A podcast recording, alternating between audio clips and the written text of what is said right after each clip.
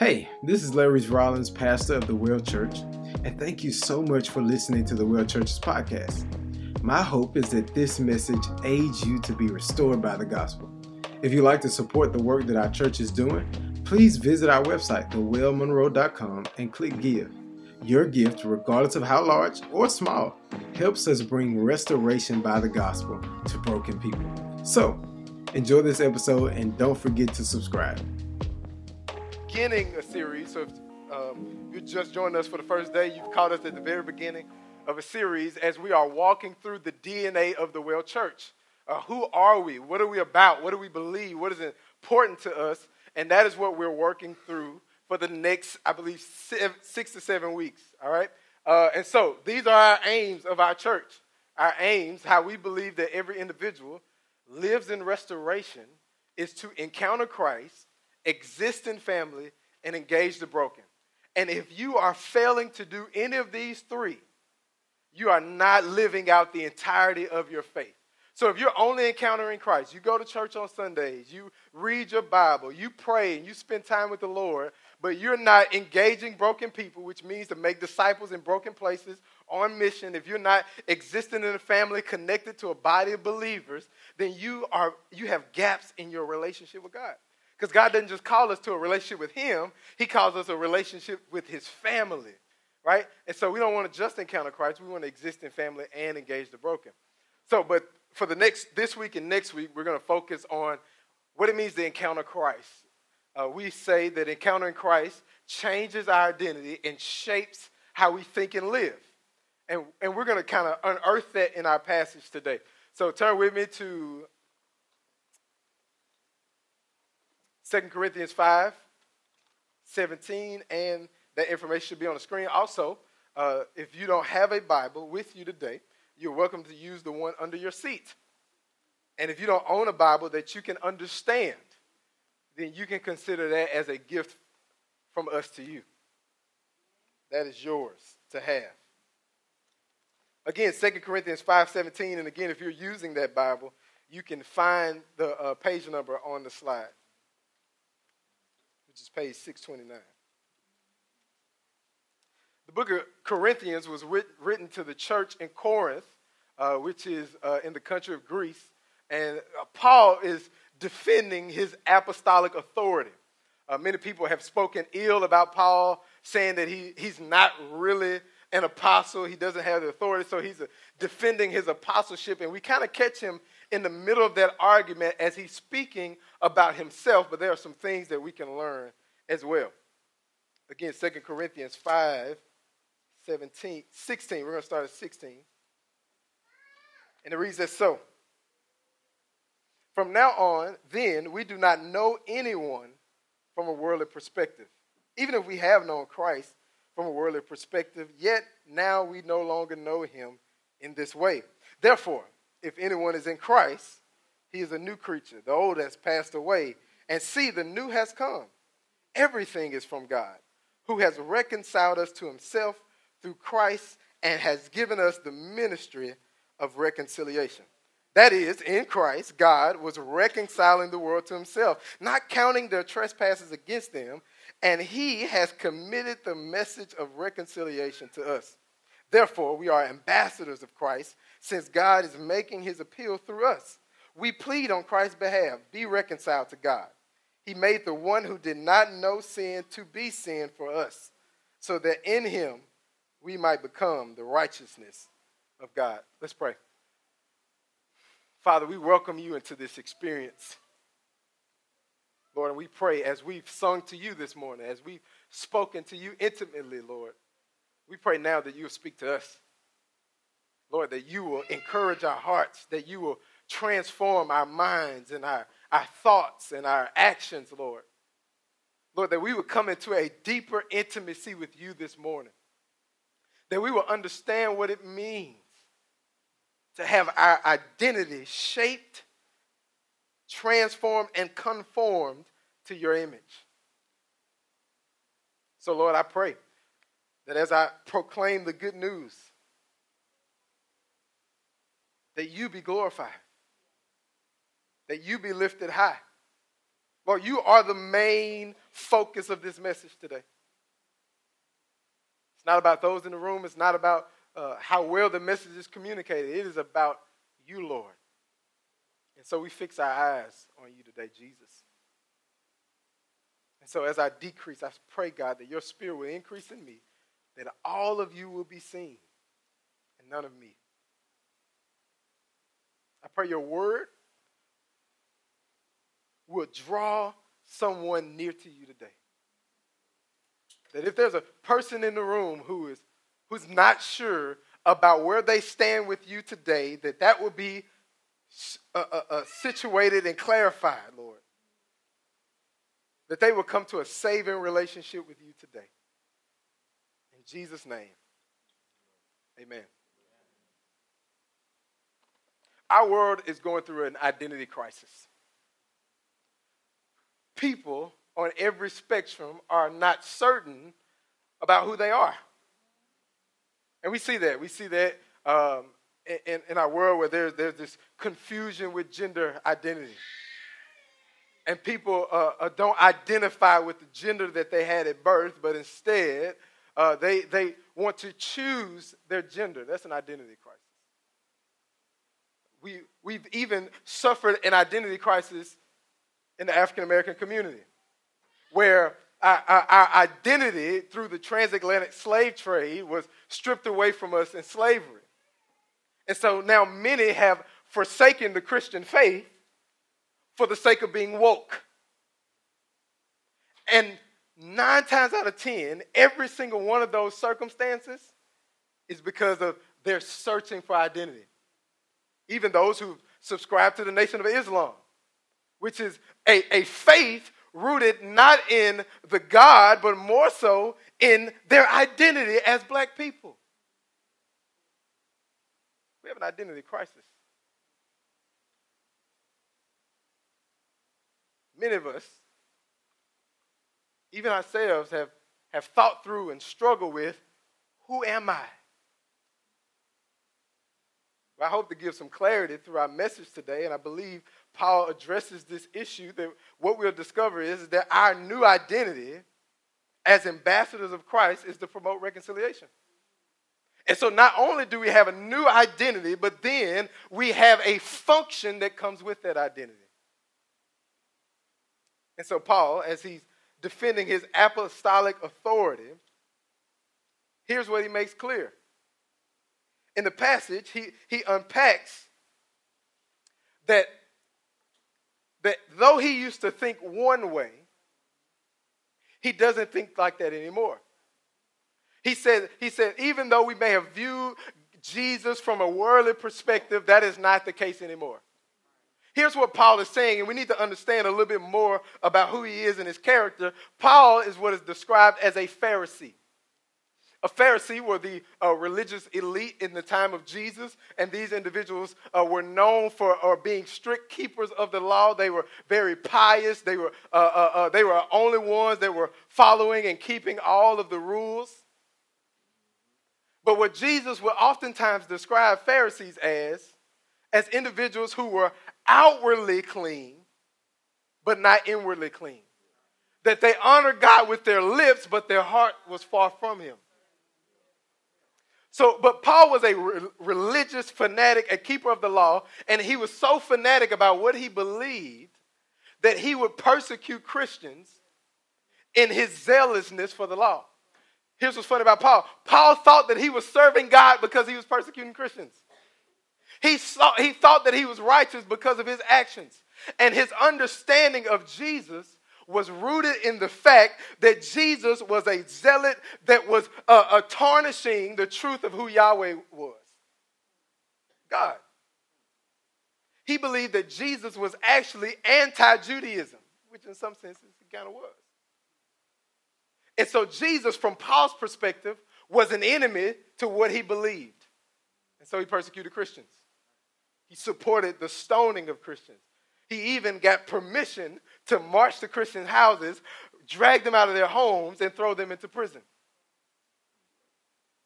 Paul saw this faith as an enemy to what he believed. But then on the road to Damascus, he's on his horse, gets knocked off the horse. Jesus comes and has a transformational encounter with Paul, and he moves from being an enemy of the gospel to a preacher of the gospel. And so what Paul is saying is, is that because his identity in Christ is new, the way he sees Jesus is different now. And not only how he sees Jesus, but his entire worldview has changed. His worldview has changed. He, he doesn't even, he sees Jesus differently, but he also sees people differently. See, at one time, Paul saw people as individuals who were so sorry, who were so disgusting that they could not measure up to God's standards. That they should be keeping the law, but yet they aren't.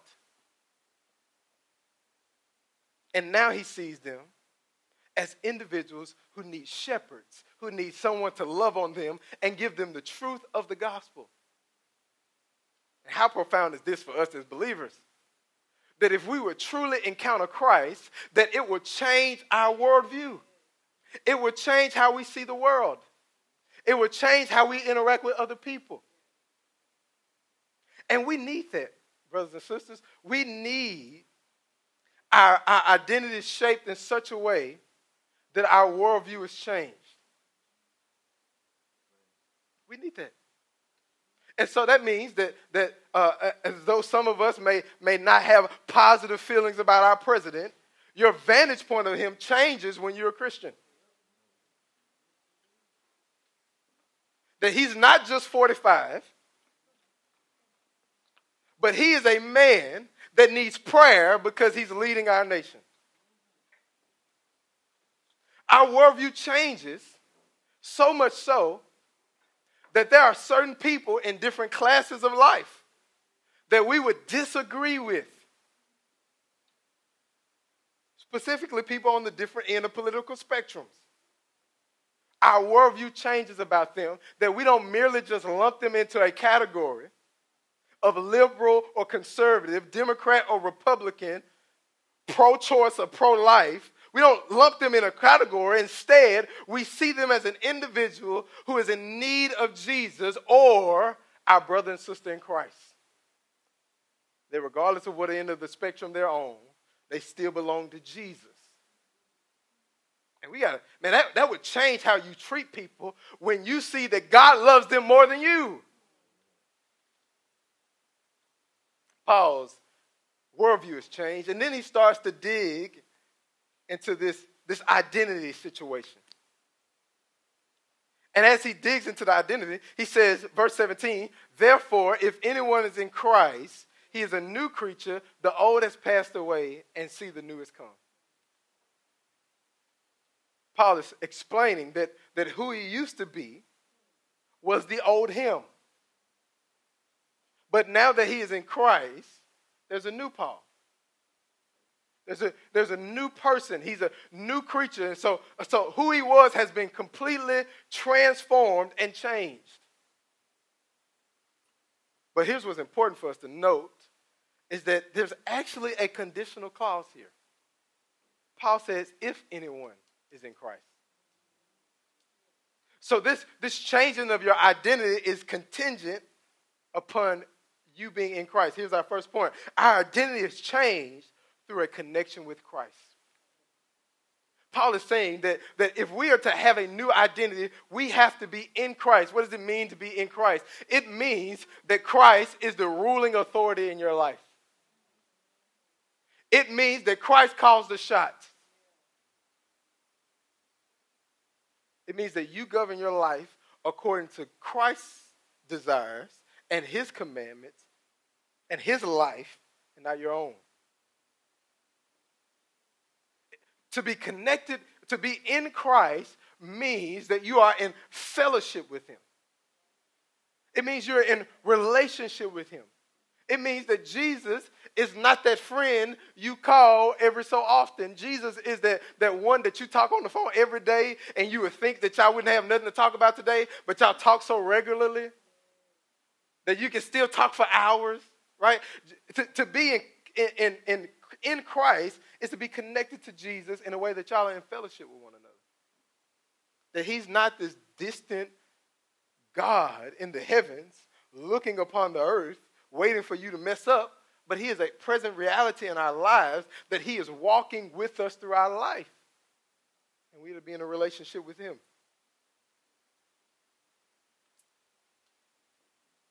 What's cool about this, when we're in Christ, then we have a new identity.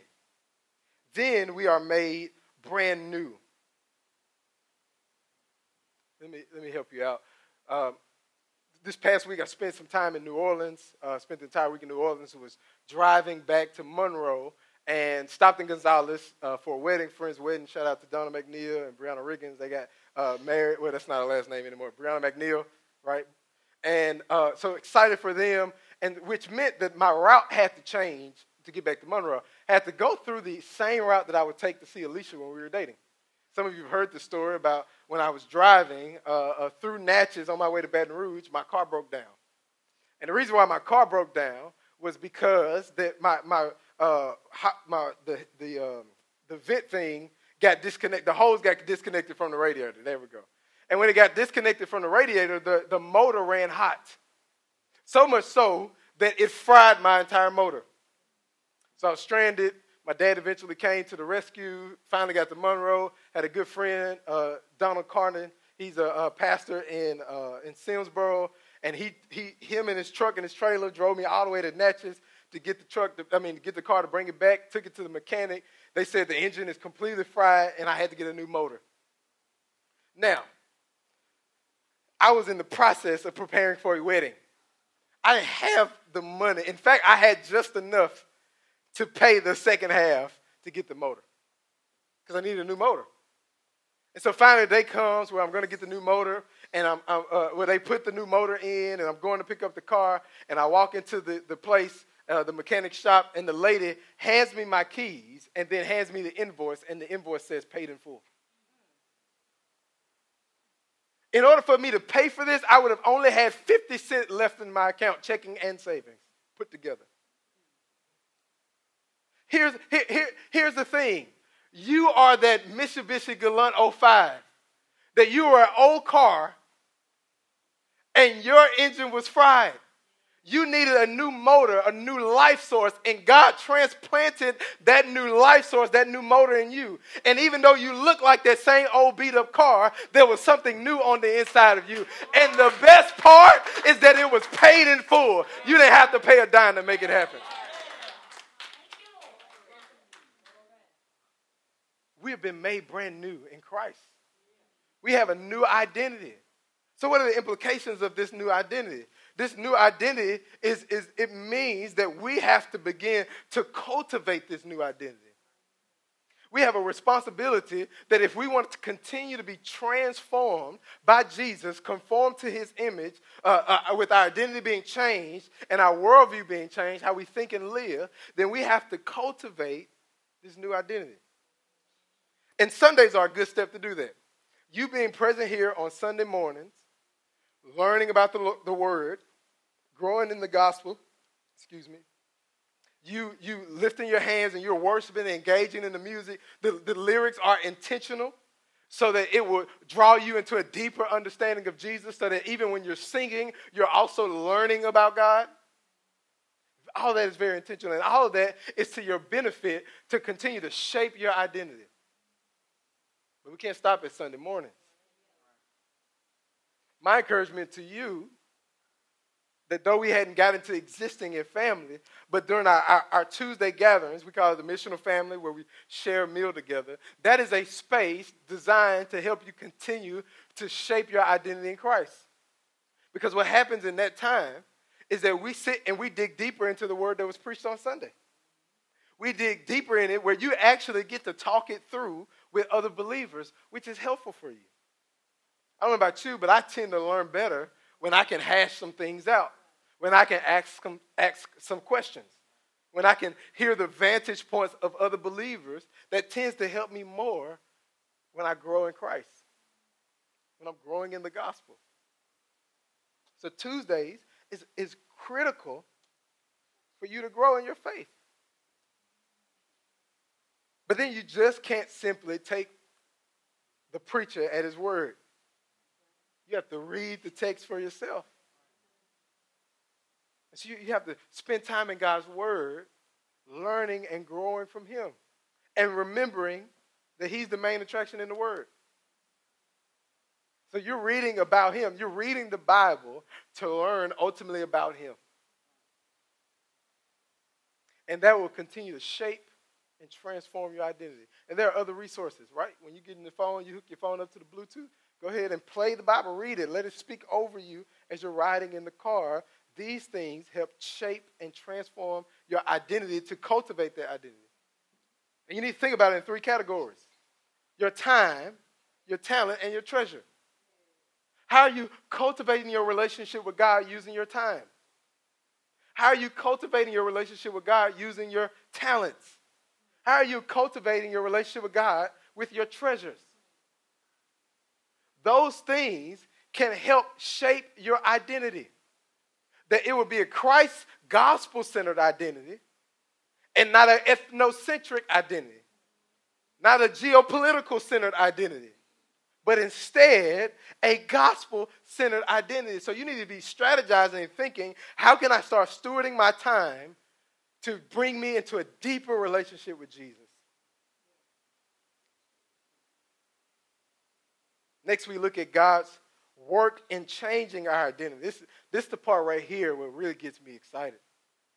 Let's take a look at verse 18. If you look at it in your Bibles, it says, Everything is from God. What is from God?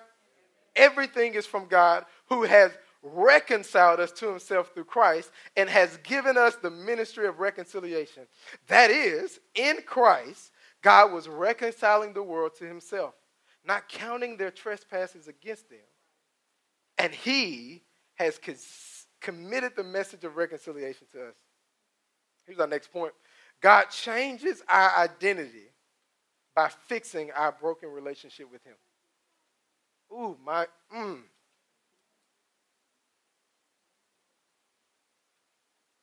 God changes our identity by fixing our broken relationship with Him.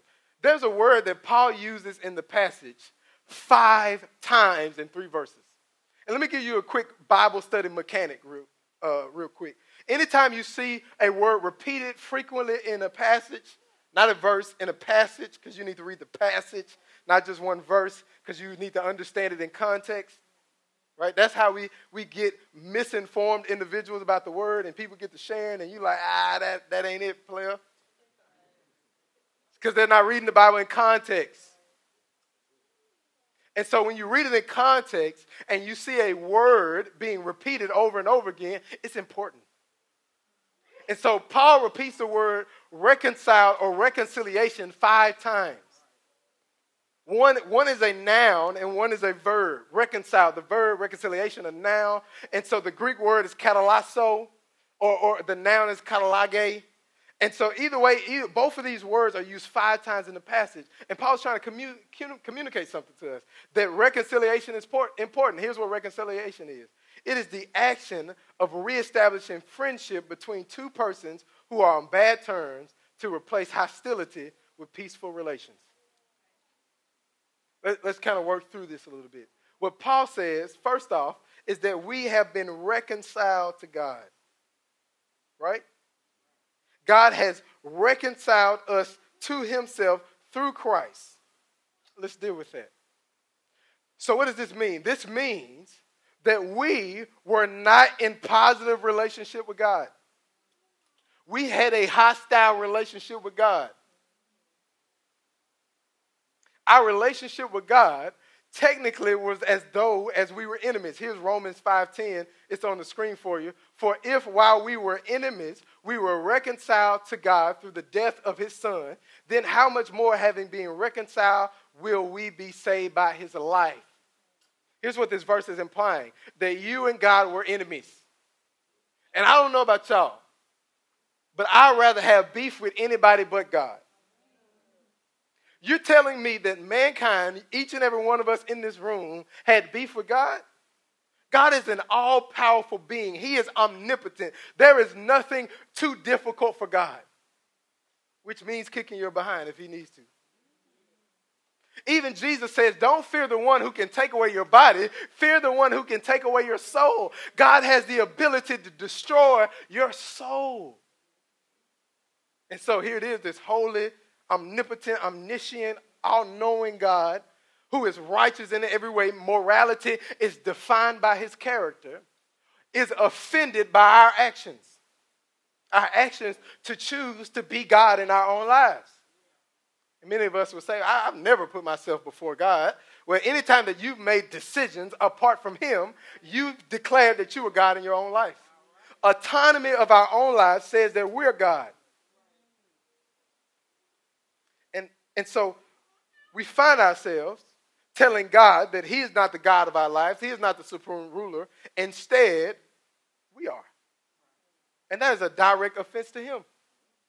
And so here it is this holy God is offended by us, mortal man, and the offended party, God, chooses to reconcile us back to Him. He chooses to bring us back into relationship with Him. The hostility that we've had with Him, He's now turned it into peace. But He didn't do this haphazardly. He did this by using Jesus Christ as an offering for us. He did this, as the word says, through Christ. So Christ is the means that God used to reconcile us back to Him. It was through Christ's death, it was through the sacrifice that He made on the cross. But here's the part that gets difficult for us. Many of us love the idea uh, that God has reconciled us back to Himself. The part that we wrestle with is that He's now commissioned us with the ministry of reconciliation. He's now given us the message of reconciliation, which means that we have the responsibility to live out reconciliation in our horizontal lives. It means that we have the responsibility to pursue reconciliation with those who have offended us. Now, I want you to think about a person in your mind that you, you, you don't like, that you are not in good relationship with because of whatever offense that may have happened in your life. And when you when you think about that individual that has offended you, your responsibility is to pursue them for reconciliation. Here's the thing. Why? Because God is the offended party, but yet he pursues us. Think about that. God has done no wrong, but yet he's the one who initiates the reconciliation. And so, even though there have been individuals who have offended us, we still have that responsibility to initiate that reconciliation. And many of us have adopted these, these cliches for forgiveness. You know, I forgive you, but I, I won't forget. I forgive you, but I got to love you from a distance.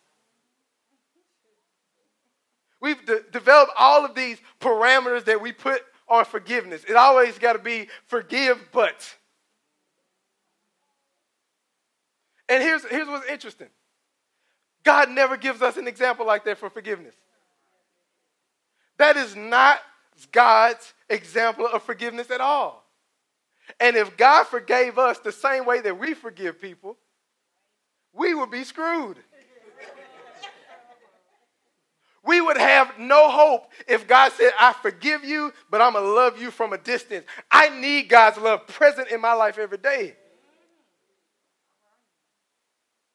And when we adopt that mentality, our willingness to not forgive like Jesus stunts our growth and cheapens the gospel.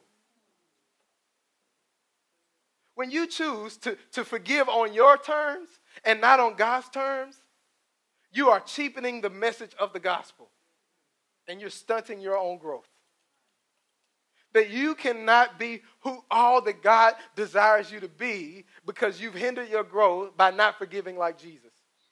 And here's what the Bible tells us that God does when He forgives us He casts our sins in the sea of forgetfulness. Now, God is not capable of forgetting anything, but the metaphor is, is that He does not hold a record of your wrong.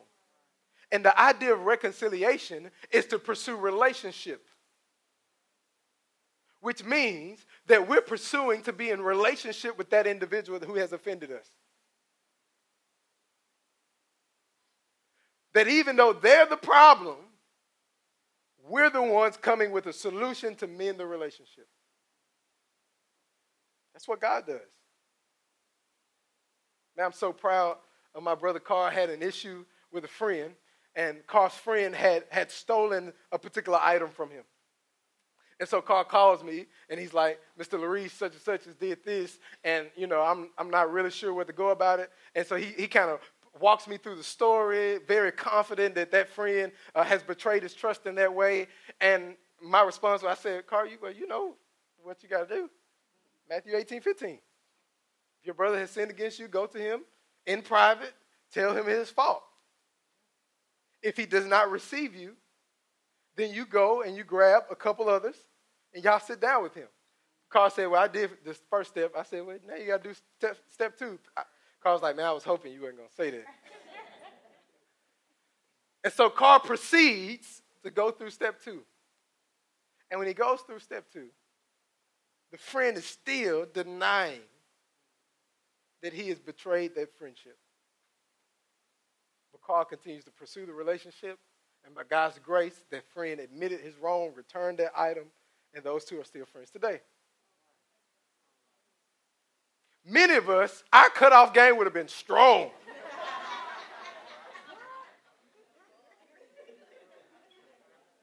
but, but again, back to that identity, back to our worldview changing, our view on relationships are different now. That relationship is more important than us being right and we will throw away a relationship for the sake of being right. And relationships are too important for that. It's too important. Now, you might be saying, you might be thinking about a particular individual, and you're saying, Larrese, that is too much for me. That I, I don't, I, you know, you know how people say, you know, I love the Lord, but I don't know about that one.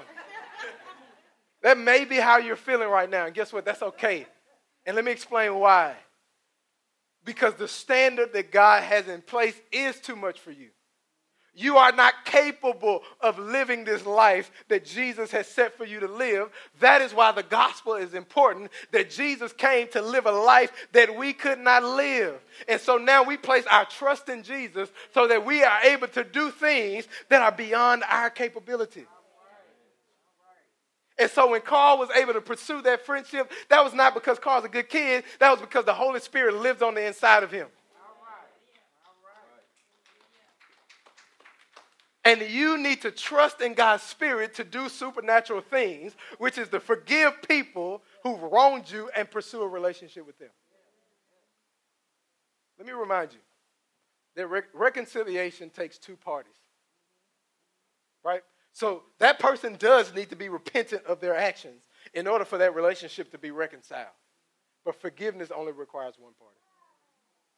And so you still have the responsibility to forgive that individual. And if you're in a place where you said that if they came to you and they repented of their sins, and they were interested in having a relationship with you, and you were unwilling to have a relationship with that individual, I would be inclined to argue that you've not forgiven them. And you need to go back to the drawing board. He has given us the ministry of reconciliation. And our responsibility is to live that out. So, this new identity that he gives us also has a new function, which Paul further articulates in verse 20 and 21. Take a look at it with me. Therefore, we are ambassadors of Christ. Since God is making his appeal through us, we plead on Christ's behalf be reconciled to God. He made the one who did not know sin to be sin for us, so that in him we might become the righteousness of God. Here's our last point. Our new responsibility is to represent him to the world. Our new responsibility is to represent him to the world. Paul says, and he's claiming this in his uh, to, to kind of solidify his apostolic authority, that we are ambassadors of Christ, that, that my identity was changed. I'm a new person, a new creature. And now, in light of me being this new individual, I'm an ambassador for Jesus. That the kingdom that I am representing now is not a kingdom of myself, not a kingdom of my ethnicity, not a kingdom of my political party, not a kingdom of any tribe that I was subscribed to. My, uh, my kingdom now is the kingdom of God. And I am a representative on behalf of God's kingdom. That's what Paul is saying about his life. And their message is the message of reconciliation that they're saying to others, be reconciled to God. That's their message. God wants you to repent of your sins so that you can be back in relationship with Him, so that He can repair and restore that broken relationship. Paul knows that he is a representative of God. See, this idea of ambassador, which is really a verb in the text, this idea of an ambassador, it, it, it's in the same vein that we would think in our own, our own current government, in our new age, in this era of life. The, the idea of ambassador it does, hasn't, has not evolved much from the ancient world to today. Uh, one, one example of an ambassador uh, is, is Charles Francis Adams. He is the son of John Quincy Adams, the sixth president, and grandson of John Adams, the second president. And during the, several, uh, the Civil War, there were obviously, you know, the Confederate Army was fighting against the Union. They, uh, uh, the, the, South did not want to be controlled by the Union. They wanted to own slaves, among other issues, economic issues that they had. Uh, and so these two factions in our own country, a civil war is happening. And the Confederate Army sends representatives to get aid from Britain and France to help them in the war, which is not good for the Union right? They don't need another country coming to get involved in these affairs. Uh, and so, uh, one ill advised captain uh, commandeers a uh, British steamboat, and when he commandeers that, takes the Confederate uh, uh, representatives into, into capture, and it's starting to create more friction between the U.S. and Britain. And so they take Charles Francis Adams on behalf of President Lincoln and the secretary at the time, and, uh, and, and as well as the nation, and they send this individual to Great Britain to have a conversation. He is going to represent the interests of America, of the United States, to Britain. And he, he does an incredible job. He's able to broker a continued peace between the Union and Britain. And he explains to them that if you are to support the Confederate Army, what you're doing is declaring war against the United States. And he and, and, Charles Francis Adams finessed this in such a way that he was able to even broker a $15.5 million deal to replace the supplies they lost that only cost $6 million because they had provided some uh, uh, uh resources already to the Confederate Army. So the, the, the Union, I mean, the British never helped the Confederate Army. Ultimately, the Union wins the war. And here we are today. Adams was a representative to speak on behalf of the United States, to represent the interests of the United States, and he had a message from the United States. And in the very same, in this very same sense, you are a representative, you are an ambassador of God's kingdom. And God has called you to represent his interest, not your own. God has called you to represent his kingdom well in your life and also in your message. And your message is very clear that God wants relationship with those who are far from him. And even though they're guilty of sin, this is what the scripture tells us that he made the one who did not know sin be sin for us. And so we were the ones who were sinners. But Christ came and took on the sins, took on our sins, so that we can be forgiven of our sins. So he became sin, even though Christ lived a perfect life, never knew sin, could not even fathom the idea of sinning, though he was tempted in every way, uh, uh, uh, was able to triumph over every temptation and never sinned a day in his life or even in his thoughts. This man, Jesus, fully man, fully God, became sin for us. So that what? So that we can have a change of status. When he talks about the righteousness of God, that he became sin, though he knew not sin, so that we may become the righteousness of God. Paul is talking about a status, a status that you were guilty, you were unrighteous, you were deserving of death, and God changed your status through the blood of Jesus Christ and the work of Jesus Christ so that you can become God's righteousness. And what happens on a theological sense is that you become, your sins become wiped away by the work of Jesus Christ, but then Jesus takes his righteousness and he imputes it into you. He takes his righteousness, he puts it into you so that when you stand before God, it is not your own righteousness because that's not good enough, but it's Jesus' righteousness. And so you, you have a new status before God. And this is beautiful. That God has called us to be representatives to him. And so my challenge to you as we conclude today and our worship team comes back, my challenge to you today is to recognize that you have a new identity in Christ. God has made you into a new creation. Your loyalty is no longer to whatever tribe that you have subscribed to prior to today or prior to you coming to know Jesus as your Lord and Savior. Your loyalty is to a new kingdom. Your loyalty is to Jesus. You are an ambassador of Christ, and you must live it so. Knowing that your life and your speech is a reflection of your king. Now, you say, hey, Larry, today, I, I mean, I walked in, I came because, you know, there's a new church in the area, I wanted to check it out, but, but you would not subscribe to the idea of being a Christian.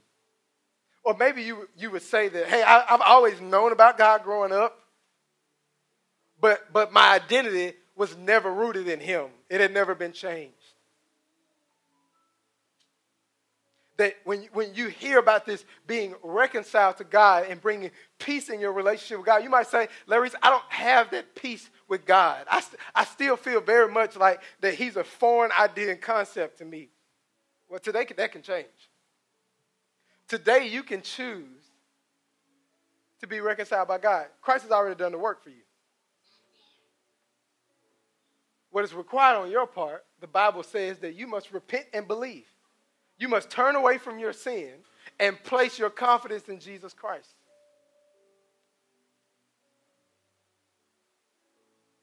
And if that's to you today,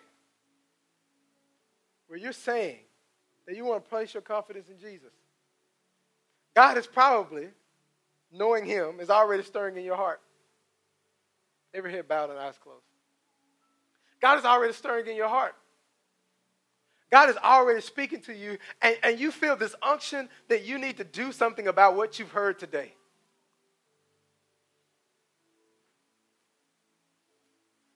What needs to be done is you need to surrender your life to Jesus. And so, if that's you, and you're saying today is the day, I recognize, I identify the reality that I'm a sinner. And I don't have a relationship with Jesus, and I want that today. I'm going to pray a prayer. And you are welcome to pray that prayer with me. And if that prayer resonates with you, if that prayer, the decision that you want to make today, the Bible says that you are saved because you've turned away from your sin and you place your trust in Him. Place your trust in the work that Jesus Christ has done to save you from your sin. And so I'm going to pray, and I pray that you'll pray this prayer with me if you're making that decision to make Jesus Christ your Lord and Savior.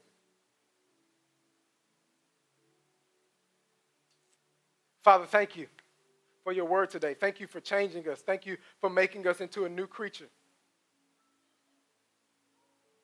And so we ask, Heavenly Father, that if there's a person in the room, that they'll pray these words Lord, I'm a sinner. I am in desperate need of you. I turn away from my sins and I place my trust in your Son, Jesus Christ. And that today I want to live my life for you and you alone. So come into my life, Jesus. Become my Lord. Become my Savior. Be in control. In Jesus' name, I pray. Amen. If that was you today, my sister Melanie would be